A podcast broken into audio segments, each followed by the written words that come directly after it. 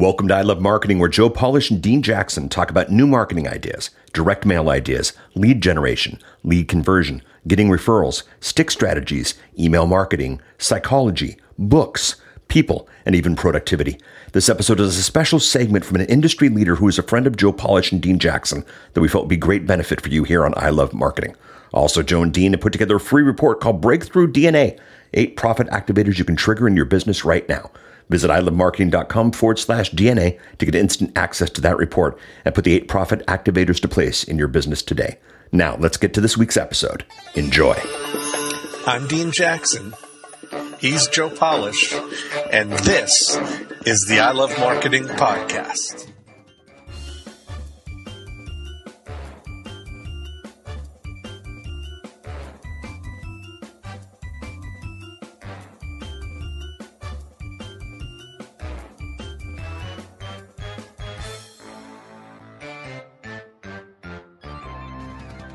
Hello, this is Joe Polish, and I am going to be doing a very special and important interview with a guy by the name of Dave Crenshaw, who's on the line with me right now, and I want to give some background before I introduce him. I had read one of his books, The Myth of Multitasking, a couple years ago, and it's The Myth of Multitasking, How Doing It All Gets Nothing Done, and I took a ton of notes, highlighted the heck out of the book, and made a note that I have to do an interview with this guy.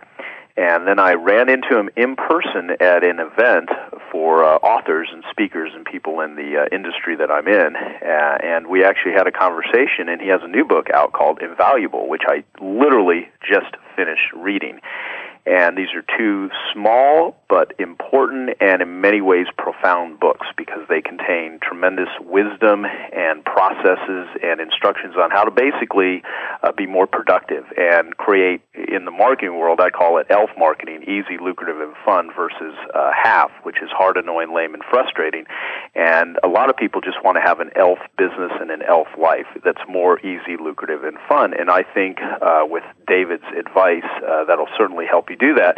And so we've arranged an interview with him, and I'm going to send this out to all my Genius Network subscribers, and also I'm going to put this on ilovemarketing.com so that our I Love Marketing listeners can, be more productive.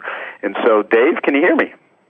I can. Thanks a lot, Joe. And by the way, please always call me Dave. David is what my mom calls me, or telemarketers. Okay. All right. I'll try not to call you David, and if I do, it just means I don't like you. And okay. So that's not kidding. Will do. Well, so let me read your official short bio so that, I make sure I don't leave anything out.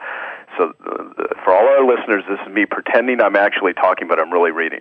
Okay, Dave Crenshaw has appeared in Time Magazine, Forbes, Sirius XM Radio, and the BBC News. His first book, The Myth of Multitasking, How Doing It All Gets Nothing Done, has been published in 6 languages and is a Time Management bestseller. His latest book, Invaluable, The Secret to Becoming Irreplaceable, is also an organizational behavior and motivational bestseller. Dave has helped thousands of clients worldwide harness chaos, get focused, and build invaluable businesses, and his website is Dave Crenshaw, CRENSHAW.com, and I think you should run out and read both these books immediately.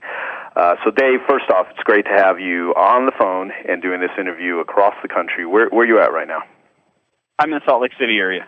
Okay, and here I am in my home in Tempe, Arizona. So let's talk about both these subjects.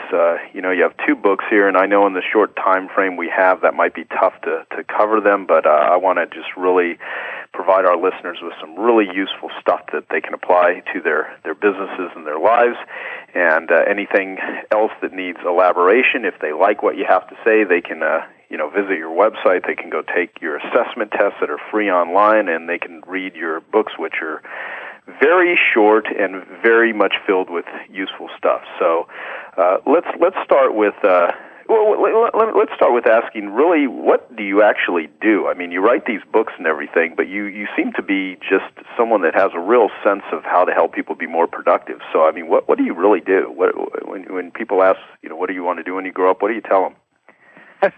Well, I like the phrase in that short bio about harnessing chaos, and I kind of view my job as that, in particular when it comes to working with small and medium businesses, because as you know, Joe, There's no environment that's more chaotic than the one that the entrepreneur creates, right? Right.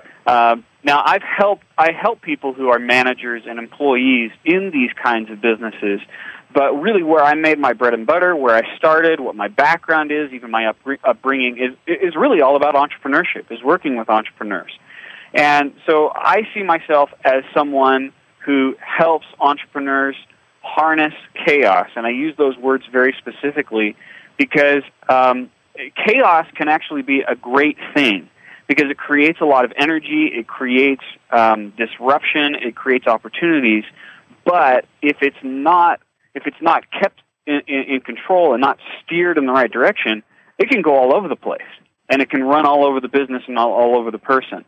And really what I do is I help people harness that chaos so that they get success, but they keep moving forward with a lot of energy. So, yeah, that's what I do. Okay, cool. And, you know, I'm going to bring this up later as in the interview, but you mentioned to me that you were diagnosed with off-the-charts ADD, ADHD, and, you know, I definitely would be of that same group, and therefore right. The ability to focus from everything from reading a book and staying focused on it to jumping around is quite a behavior that if, you know, there's a fly on the wall and could analyze me, you know, you could see a person who struggles to stick with one thing. And I've done enormous amounts of work on constantly trying to improve it, which is why books like yours and your processes are very valuable. But I do want to speak to that, too, because there are a lot of people that are very successful entrepreneurs that are just, you know, suffer from the inability to focus and stick with something, and they jump around everywhere, and so therefore they think that multitasking is just, you know, if I get better at multitasking, as an example,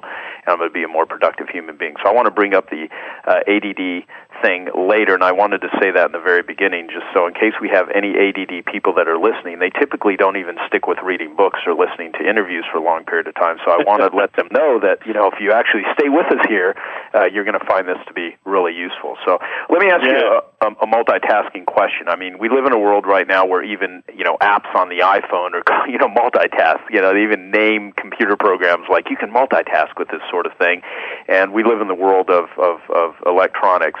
So many entrepreneurs think they're saving time by doing multiple things, and basically your book, you know, says you're not only not saving time, you're completely wasting it. So what is your take on how do you summarize what, you know, multitasking is and how it really is? It doesn't work. Yeah, what I do is I redefine multitasking because it's just a horrible word. It's not an accurate description of what's taking place. What you're really doing is you're switching rapidly back and forth between different tasks. So it's not that you're doing two things at the time, it's that you're just jumping back and forth really fast between two things or more. And every time you switch, Joe, you incur a little thing called switching cost. And switching cost is the extra time that you need to pay when you transition from one thing to something else. For instance, if I switch from Mac to PC or vice versa, the cost is greater than just the new computer. The cost also includes the amount of time it takes me to learn something. Well, if I'm switching between email and talking on the phone with you, for instance, there's a transition time mentally that takes place. Every time I do that, I lose time. I increase my stress levels, and I increase the likelihood that I make mistakes. So that's why I call multitasking switch tasking. Gotcha. Well, you know, now this is not totally relevant to this, but I just thought of it by you saying that is, you know, you look at today's day and age, one of the things that kind of freaks me out is someone going to plow into me while I'm driving because they're on their phone, you know, sending a text message and they're just not paying attention at all. I mean, I think driving has become infinitely more dangerous in even, you know, the last 5 years because of stuff like that. And I interviewed my buddy Tim Ferriss about, you know, just productivity. And one thing that he talks about is a test that was done in that people that drive high on marijuana are actually less dangerous than people that are texting or talking on their cell phone when they're driving, that's a more distractible sort of activity. And a lot of people would say, well, hey, while I'm doing that, I'm actually accomplishing something and accomplishing more. And you take that to, you know, say me and you are on the phone and checking email, at the same time, we're both, having fractured focus, and it just doesn't work at all. But hearing that, I don't think a lot of people totally kind of get it. One of my things that I would love to have happen as a result of this conversation for people listening is that they really leave really getting an understanding that multitasking is not helping them. And so I want to do whatever we need to do to address that. Like, some entrepreneurs really think they're awesome multitaskers and they brag about it. I mean, what would you say to someone like that? Well, here's what I say when anyone brags about it. I take them through the exercise, and you actually did the exercise at the event where we got to know each other better and I spoke. But someone can do this online for free. They don't even have to opt in. They can go right to the page, and there's a video there that will walk them through the exercise. They can download a PDF. If they go to davecrenshaw.com/exercise, you take that test, and that's unfortunately the one limitation of doing an audio interview like this is I really can't walk you through this. But in 2 minutes, you're going to experience firsthand in a very simple exercise the three consequences of multitasking. Things take longer, you make more mistakes, and your stress levels increase. And that is how I silence the argument, because there's no argument that's more convincing than when you experience the result for yourself and you see the numbers for yourself. No, exactly. And I had done that from reading your book, and then I did it. And I actually took my team through it to actually illustrate this point. And you've created a very simple way to show people, here's exactly what happens with your time and your brain and everything. And so it's a couple minutes. So I'd recommend everyone go to that site and do the test. And by the way, I've by driving people to Dave's site, I don't have an affiliate thing with him or anything. This is simply there to help, and you can do it for free. So, talk about. Well, let me ask you: are there any times when multitasking is a good idea? Are there any applications where it really does work? Yeah, well, as I mentioned, multitasking is just a bad word in that it doesn't describe what's really going on. So another term that I created in the myth of multitasking is background tasking. And background tasking is when you're doing something mindless or mundane in the background. For instance, let's say I'm jogging on a treadmill and I'm watching TV at the same time. Right? Or one of those things, I love marketing would be like a good idea, right? Yeah, jogging. There you go. While you're listening to us talk, that's a perfect example of background tasking. And background tasking can be efficient. It can be productive. Starting your copy machine running on a large job while you go off and do something else. The problem is when most people say that they're good multitaskers, Joe, what they really mean is that they're trying to switch tasks, that they're trying to jump back and forth between active tasks. And that's always inefficient and always not productive. So, to answer that question, I kind of have to answer the question with a question, which is, are you really background tasking, or are you really switch tasking? And that kind of lets you know whether or not what you're doing is indeed productive. Gotcha. Yeah, and there is quite a difference between that. And I have a friend named Mary Ellen Tribby. She's a marketer, real smart marketer, and she has this great line where she says, one thing done equals money, five things undone equals no money. And my buddy Dean Jackson, who, we do I Love Marketing together with, he has this great illustration where he'll, the best way is to actually visually show this on a piece of paper on a computer, and hard to do on the phone, but I'll do my best. So if you could imagine, you have three things that need to be completed, and let's call Project A, Project B, Project C, and you were to break them up into units of time. And let's say it took, if someone was to not driving right now, because that would be multitasking, and were to take out a piece of paper and were to draw A, B, B, B, C, C, C, and let's say that each project took, 3 units of time to complete it.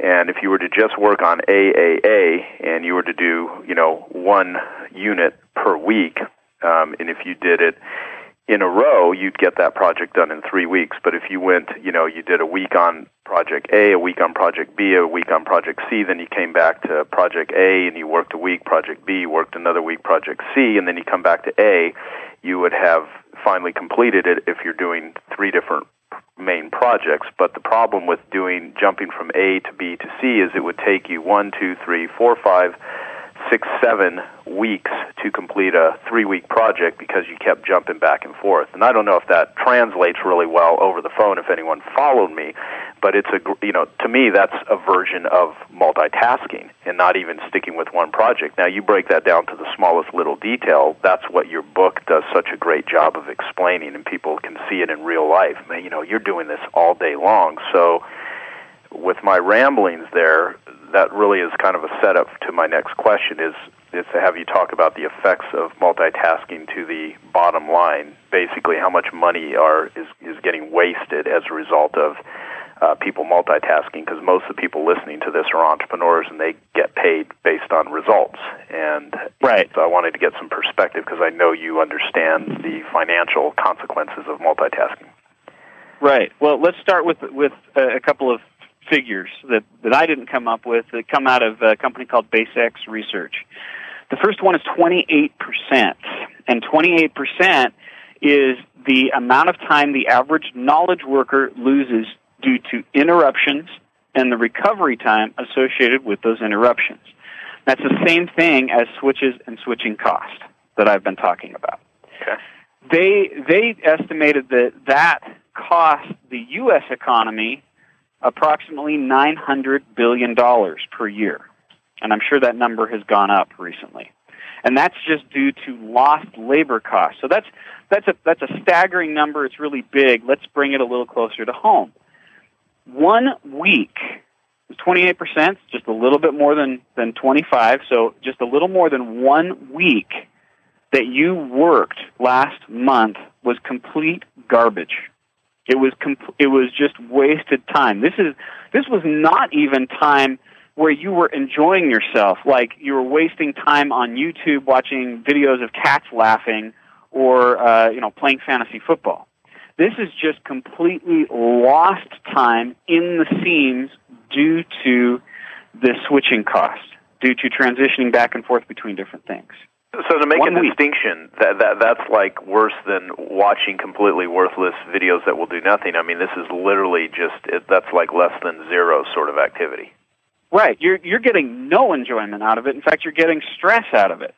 Then, if you have employees, what that means is that think of the wages that you paid last month to your employees. 1/4 of those wages was for nothing. It was for no results whatsoever. And that's why when I talk to people, I say that when I work with you, I help people get back, on average, about 20% of their disposable time. That means that we can't get rid of switches completely, right? There's always going to be some of that. But we can recover the majority of that, and usually a person will get back somewhere around 10 to 15 hours per week of new time that they didn't even know they had, just as a result of reducing the switches. Wow, that's huge. That is huge. Yeah. So okay, well, I'll hold some of the thoughts I initially have right now because my ADD brain wants to jump in and say, okay, what about this? What about that? So let's talk about one of the more recent inventions in modern life, which is social media, social networking, everything like Twitter, LinkedIn, Facebook, Groupon-type right. sites, and a billion other things. As businesses, as entrepreneurs utilize and focus more on technology and social media to, market and get their message out, do all those tools like Twitter and LinkedIn and Facebook, do they make entrepreneurs multitask more? How do they play into behavior? Sure. My perspective is that technology is not the problem. It is the improper use of technology that's the problem.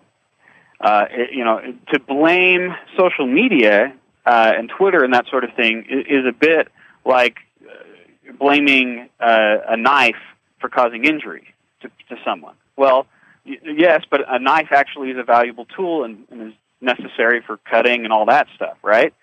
It's the same thing. You ask the average person, you say, hold up your phone. Do you know how to do everything that phone is capable of doing? Do you know how to use that phone to its fullest extent? I mean, who knows that? Very few, probably a couple out of 100. Right. And that's a perfect example of how technology is evolving at a very, very fast rate, but we as the users are not evolving, not very quickly at least. And so we're using these tools, these, for instance, social media and Facebook, we're using these things in a very improper way. We're scattering our time that we use them throughout the day. We get distracted by lots of little things. And then at the end of the day, we wonder why we didn't accomplish anything and why we feel so stressed. So, you know, that's a perfect example of how changing how you operate, learning a few tools, and learning how to use the technology in an appropriate way will still get you great results.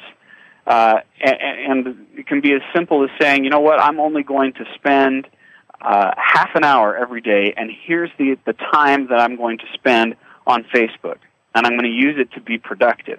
I mean, Joe, I just came back from speaking in Ghana at the African Business Leaders Forum as a result of Facebook.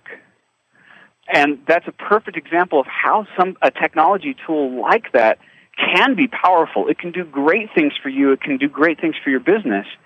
But if you're spending your time playing Farmville and jumping and Angry Birds and jumping around back and forth between sending dumb little messages to people, it's not going to get you any results.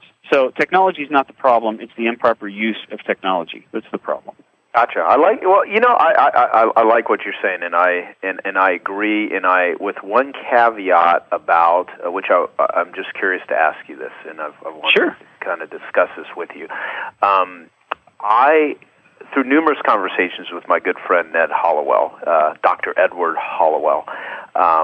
He is the top ADD, ADHD psychiatrist in the world. We've done seminars together. I've interviewed him, several times. Just a lot of interesting conversations about how staring at a computer screen actually is, mutating the human brain and changing neural pathways. And he has a term called screen sucking, where people actually get glopped in front of a screen and they literally can't pull themselves away from it. And in a lot of ways, from an addiction standpoint, which I have a real interest in the field of addiction because of my own thinking, there is an addictive quality of smartphones and tablet computers, iPads, computers, where people just get kind of sucked into them, and for some people it seems to be more powerful than their ability to pull away from it, and in a lot of ways resembles gaming in Vegas, where someone will, sit in front of a slot machine and just mindlessly kind of pull the handle.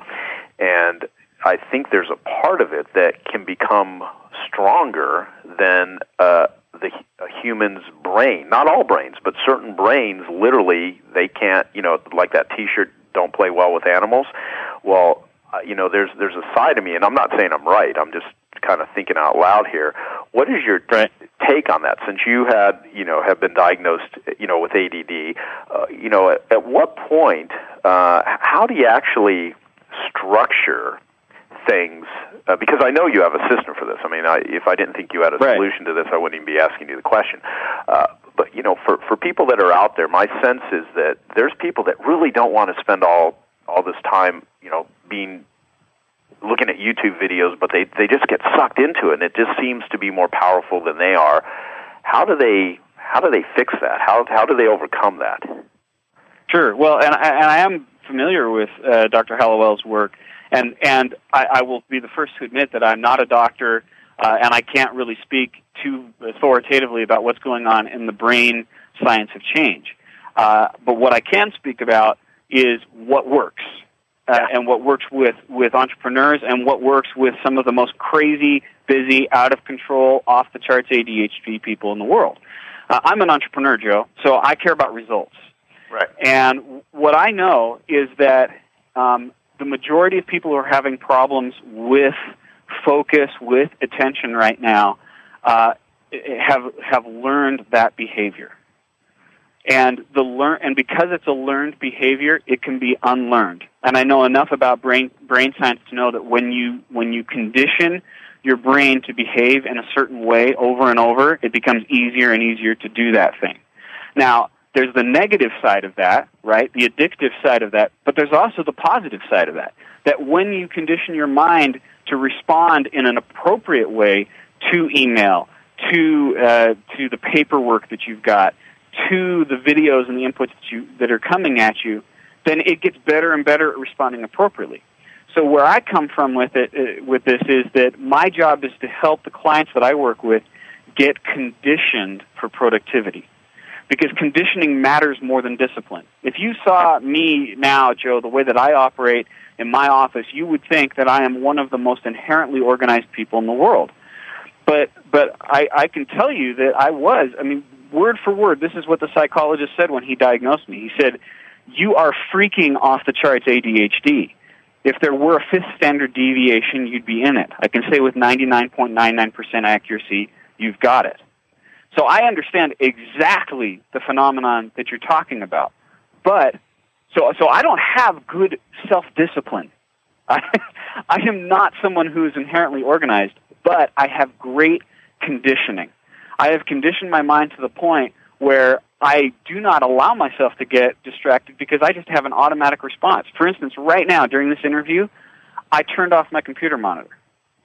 That I didn't even realize I had done that because I've conditioned myself to just behave that way. But if I left my computer monitor on while I'm having this important interview with you, I would get sucked in. I would get pulled into it. But by turning it off, it allows me to focus on you. Then when we're done with the conversation, I can turn it back on and get back to work and get sucked in. It's just that's a small example of the system, but it's applying the principle that by conditioning yourself, your response becomes automatic, and it can become automatic in a very positive way.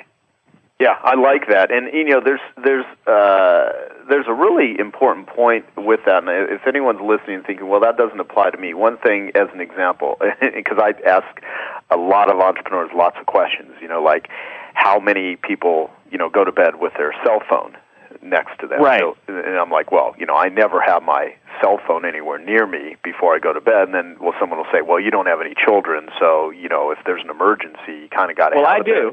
Yeah, and you do. And like I would say, well, I do have a home phone, and if there is an emergency and someone literally needs to call me, you know, and very few people have my home phone. However, if there, you know, truly is an emergency, you know, I will, you know, I can be contacted. Rarely does it ever happen, but the point is I know myself, and just like you know yourself, that if you don't turn that computer monitor off, there is that draw. And so part of this, I think, in the beginning is, you know, even if you have to, you know, play tricks on yourself, it is learning that behavior, because I absolutely agree with you. Things that are, you know, I don't believe in good habits or bad habits. I just believe even the worst consequence habits, some people are really good at. You know, if you have a bad habit of waking up, or call it a bad habit of waking up and yelling at, you know, your husband, your wife, your children, yourself, you know, guzzle, you know, 2 cups of coffee, smoke cigarettes, don't exercise, eat, you know, junk food, you've developed a really good habit of, you know, doing those things. And you can unlearn many of those things and develop rituals that work. And so I think that's your main point. And I know you outline this in the book. I mean, a lot of my questions are for people that have never heard of you before, and I play devil's advocate as much as possible, because I think that's one of the greatest ways for people to, oh, I kind of get what this person is saying, because my goal is to have people, you know, overcome any things that are preventing their effectiveness and productivity and help them be better. So, right. Well, and I would add to that you need external accountability to make that kind of conditioning take place. It's just like playing an instrument, just like trying to be an athlete. You need someone outside of you who's going to help you do things that are initially uncomfortable repetitively until they become second nature. And that's part of the reason why, Joe, I had my business coach take me through my own program. And I report to him weekly the same way that my clients report to me weekly about how they're doing on the productivity, because I know that no one is above accountability, even the person who's teaching the program. Yeah. I totally agree with that, too. And one of the hardest things to get through to people that are at an amateur level of thinking, not that they don't work hard, not that they're not smart people, but I think it's a mindset, is that they can do all this stuff on their own. They can figure it out all on their own. And there's a great book called Change or Die that, you know, for anyone that disagrees with that, you know, people can change without help. I mean, it pretty much shows in most cases human beings don't change without external assistance, which you just called external accountability, and it proves, you know, there's empirical evidence that people simply don't change without help, and that's why I believe getting a coach to assist you is critical. I mean, there's not, I don't think there's probably a single case of a long-term professional athlete that always performs at the highest level without some sort of assistance or coach. I agree. Yeah. So any final things on overcoming multitasking, and then I'm going to switch over to talking about your book, Invaluable. Anything else you would have to say about multitasking? One thing that we didn't discuss, I'll just mention right here because I do think it's important, is it's really easy when you're talking about multitasking to focus on the productivity side of things, right? I've mentioned several times the three effects of multitasking are that things take longer, you increase your stress levels, and you make more mistakes. But there really is a fourth consequence of multitasking, and that's the effect that it has on relationships. One of the best testimonials that I've ever received, Joe, and I can't use her name or face for reasons that'll be obvious in a second. She came to me one time with tears in her eyes. She's the wife of an entrepreneur that I worked with one-on-one. And she came to me and she said, "I don't know what you did to my husband, but thank you." Because he was someone that was multitasking on her, he was multitasking on his children, his coworkers.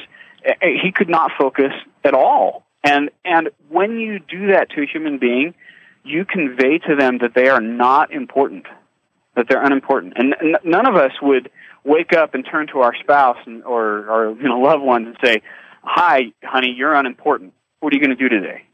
Or we pick up the phone and we say, "Thank you for calling XYZ Company. You're unimportant. How can I help you?" We would never do that, but when we multitask on someone, that's exactly what we're doing. And people know when they're being multitasked on, even on the phone. You can hear it. And it immediately damages the relationship. And if you continue to do that over a long period of time, it becomes really costly. So on the positive side of that, because that is so commonplace now, unfortunately, I did a test recently. I was speaking. I said, "How did this make you feel when we did this little exercise where someone multitasked on you?" And someone said, "Normal," right?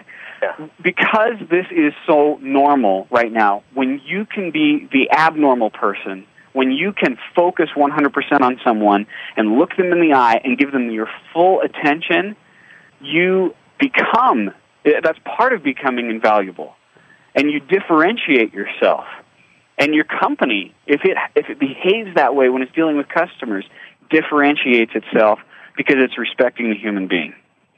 I love it. Yeah, and you're absolutely right. You're absolutely right. I mean, you know, being the type of person that other people want to answer the phone for, you can completely undermine that by, you know, and people know it. I mean, you know, Ned Hallowell calls it email voice, EMV, where you're talking to someone on the phone and they're checking their email at the same time, and you just know that they're not hearing anything that you're saying. And and people, if you know, I'm sure every single person listening is either doing this on some degree themselves, or they know other people that do it, and it completely undermines relationships. So that's I'm very glad that you made that point. And the bottom line is this: you've done a fantastic job of defining and explaining the consequences here in a very short period of time. And I would highly encourage everyone to get a copy of the book, The Myth of Multitasking, and also get a copy for anyone that you know suffers from this, because improving this, you know, even by 5% would, you know, if everyone thought of, you know, what if I just improved this 5%? What would it do in my life? It would do a tremendous amount. It would make you more money. It would give you more focus, and that's the main reason I'm interviewing here, is I wanted to share this with my listeners. So. Get a copy of Dave Crenshaw's book, The Myth of Multitasking. And so having said that, your next book, Invaluable, The Secret to Becoming Irreplaceable. So why'd you write this book, and who are you trying to help with it? I wrote Invaluable with the employees and the managers of the clients that I work with in mind.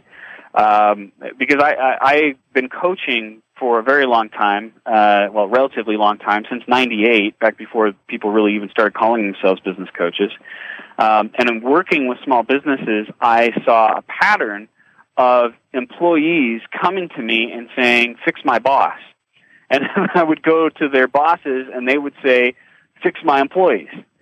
And so I wrote with that in mind how to solve that problem and really how to help employees start to begin to think more entrepreneurially about themselves. Not necessarily to become entrepreneurs, because I don't think everyone should be an entrepreneur, and in fact, I'm glad they aren't, and it's insane to be one, frankly. But because the businesses need employees who can think a little more proactively and take a little bit more control of their own destiny. So if Myth of Multitasking was written to help people get more time, Invaluable was written to help people get more value from their time, be worth more for the time that they spend working. Gotcha. That's great. And I think that's exactly the way that I perceive it from just having finished reading Invaluable. So what is your definition of invaluable? Invaluable means that you are someone that, first let's talk about it from the employee perspective, because there are really two perspectives, the employee and a business. From the employee perspective, invaluable means that you are someone that the business absolutely does not want to live without. It doesn't mean, irreplaceable in the subtitle can be a little misleading because to a degree everyone is replaceable. But it means that they'd be insane to replace that employee. They're so valuable that they don't ever want to have to do that. Right. From the business perspective, it means that you are someone that your customers don't ever want to live without, that they absolutely must have you in their life, and your employees want you in their life, that you have incredible employee loyalty. I mean, Joe, I'm sure you can think about some business, some product that is you can't live without in your day, right? Yes. Anything come to mind, something that you go, oh, I have to have this every day? Yeah, for me, I mean, it's, there's a company that I've worked with, one of my very best friends, Dan Sullivan at Strategic Coach. I rely on tools and thinking processes that on a daily basis that I've given what Dan calls a value creation monopoly. I mean, I can choose not to do it, but I would never want to, as long as they're available, I would always use them because it creates so much value in my life. So to me, that's invaluable. That would be a specific example. And there are stores where I buy food and various other things that are, in a couple of individuals that I work with within companies that are instrumental in my success. The guy that is recording this, doing the editing of this recording, would be in that category. So things like that. So yeah, the several people and organizations come to mind. Right. So that's a perfect example from you, and I'm sure as people were listening to this, that they think of those examples. That's exactly what I'm talking about when I'm talking about invaluable. Yeah. So okay. So having said that, I think one of the things that some people, if they don't read the book as an example and think of, how to become irreplaceable is how to set up your organization. And let me make sure I say this correctly. One of the most annoying things to me as an entrepreneur where I have someone that works for me or comes into my organization that tends to have the attitude that I'm going to hoard everything to myself. I'm going to set it up so that the company, it's really hard for them to function without me. Not willingly, but like I'm going to set it up so no one else knows my job. And I'm going to create things within the organization where, and they may perceive that as an invaluable, but in a lot of ways it's like setting someone up to where they're kind of screwed without them versus the way that your distinction is you make yourself extraordinarily valuable, so the value is creation is so strong that someone grants you that willingly. It's not that you're invaluable because to try to replace you is so extraordinarily difficult, but doing it to where you're not holding someone hostage. Did I say that correctly? You could probably more eloquently explain what I'm saying. Well, I think you're an example of this principle, Joe, that if you were the person who just did the marketing and you didn't tell anyone else about it, yes, you would have some job security, but it's really the fact that you can teach it to others because you know the path that makes you invaluable. And someone who becomes really valuable inside of a business, I compare them sometimes to a Sherpa, right? A Sherpa is someone who has been on the path before, and they can show other people the path. And they are valuable because they know that path, and because they are willing to share it with others. So it's a bit of a paradox, but in fact, the more you share your knowledge with other people, the more you systemize what it is that you know how to do well, and you teach other people, you actually become harder to replace because they view, a business will view you as someone who can teach others. Does that explain it? Yes, much better. And that's exactly the point that I want people to kind of get, because I know, like, for instance, everyone on my team, I'm going to have listen to this and read your book. And one of the things that I really want people out there to kind of get is, in my experience and watching some of the most successful, happy, well-connected people on the planet, they are more givers than takers. They are constantly creating value on the spot, and they are teachers. They don't set it up so that no one else knows how to do the work but them. They actually are very open about teaching other people how they do it, and that actually makes you that much more valuable and that much more likable and that much more of an asset versus locking a customer or a client or the boss into, having to work with you because you just simply have created something that no one else understands. And I think that's just a bad way to position yourself long term.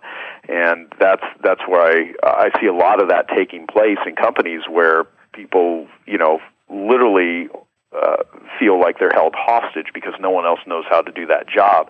And if those people not only, like you explained in the book, actually did a great job of doing that, but documented it and taught others how to do it, it just moves them up that much more. And I always promote and pay more money to individuals that operate that way. And, it's just a great way for you to become worth more. So you have a formula that outlines what someone is worth to the company. Can you explain that over the phone? Yeah, a little bit.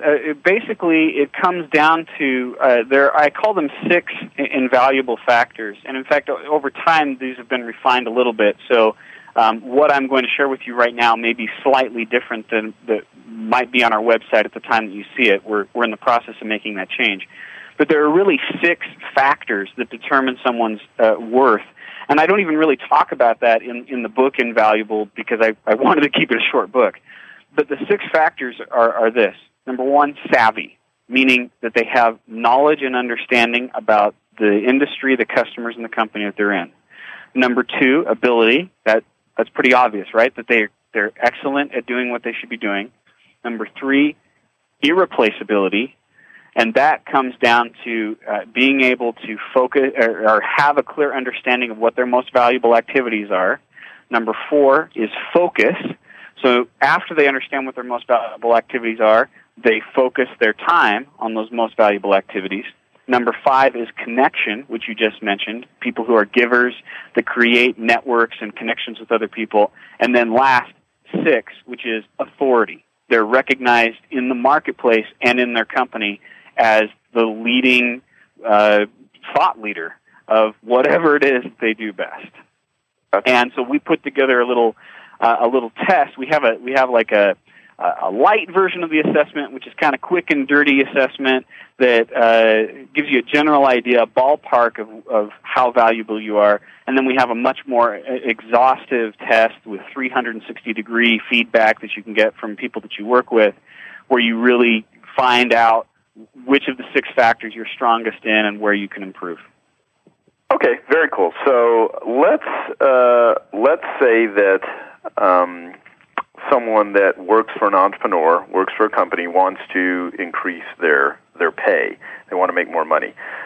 What do they have to consider in order to do that? I mean, you have a person in the book named Jason who his boss is Tracy, and he kind of goes through this whole process as an employee who starts out, you know, being not feeling respected or appreciated at all, but really, you know, has a conversation with someone and decides to become responsible for, you know, their position and seeing if they can improve it. And you kind of walk through the whole story of how that's actually done. So for someone that's out there, although I think this applies to entrepreneurs, you know, if someone works for somebody, you know, and they want to make more money, what do they have to do?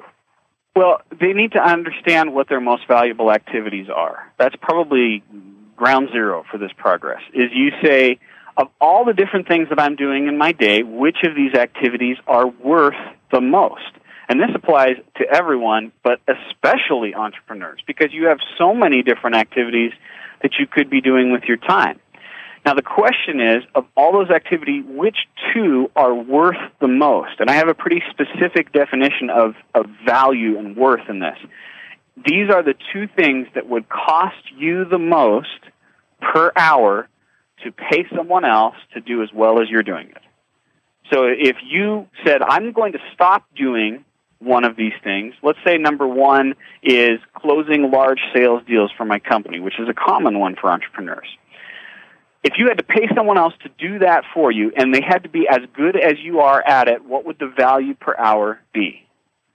Okay? Then once you identify those two things, then you want to look at all the different things that you're doing, how you're spending your time in a week, and say, in an average week, how much time am I spending in just those two most valuable activities? And on average, I found that the average entrepreneur spends about 20% or less of their time in those most valuable activities. That means that 80% of their time, they are doing LVAs, less valuable activities, things that are worth $15 an hour, $10 an hour, minimum wage. And that becomes the bottleneck to growth in a business. And if I'm talking about an employee, that becomes the bottleneck to their value creation and increasing their value in the workplace. Okay. That's pretty huge. Is motivational as I'd love to be and say that anyone could learn this and do this sort of stuff, I mean, can everyone become better? I mean, are there certain, you know, like the, I don't know where I first originally heard this, you can't turn ducks into eagles. I mean, you know, what percentage of the workforce is just not all that effective, or in spite of training, in spite of, you know, I mean, what's your experience with, like, for instance, Brad Smart, you know, author of Top Grading, who gave you a, you know, great testimonial for your book Invaluable, as have a lot of very well-known people from Tony Shea at Zappos and Keith Ferrazzi. All these are friends of mine, Daniel Pink. I mean, you know, you've got a lot of glowing praise for your message here. You know, Brad Smart has a term called A players, you know, and if someone's not an A player, is this process totally reliant on people that are just stars, or how does, you know, what about, you know, people that maybe are not A players? What do you do with those sorts of individuals if you have them in your organization? Well, I might have to have a discussion with Brad about this sometime, but my philosophy is that what makes a person an A player or not, a lot of time has to do with just the kind of job that they're trying to fit themselves into. Mm-hmm. A big part of a most valuable activity is that it's something that you're inherently talented at doing and you're passionate about doing. And a lot of times I've found that employees are pushing themselves into positions that aren't a fit, or entrepreneurs are pushing employees into, or they're making bad hires and pushing employees into positions that are not a fit. And valuable is really saying, look, you need to discover what it is that you do best and then work yourself into a position that allows you to do what you do best. And my experience is that when someone is doing something that they do best, they have better job satisfaction and they get paid more. It just sort of naturally follows. I don't necessarily think that if you do what you love, the money follows, but if you do what you love and you're talented at it, the money follows. So, I think that there is a place for anyone to do this and to increase their value. The question is, are they willing to go through the process? Are they willing to examine themselves and make the changes necessary? If not, then yes, you're right. They're going to continue to drag their feet and be at the bottom of the pay scale. Gotcha. Well, I think I have a great team of people that work for me, and there's a couple of individuals that I wish were more, let's say, proactive and more drivers and accountable to a certain degree. And I also can be at times, I have high expectations. I mean, I want people to really, perform and be effective. And as I was reading your book, not even completely done with it, I actually sent an email to my team, and this was earlier this week because I actually finished reading Invaluable this week, and basically I said, I'm reading this book Invaluable. I would recommend you all get a copy of it, and if you do read it and have like a one-page summary of insights from it sent to me within 2 weeks, I'll not only reimburse you for the book, but I'll give $50 to your favorite charity. And I just threw that out there, sort of vague, but that's pretty much the gist of my message to my team via email. Mm-hmm.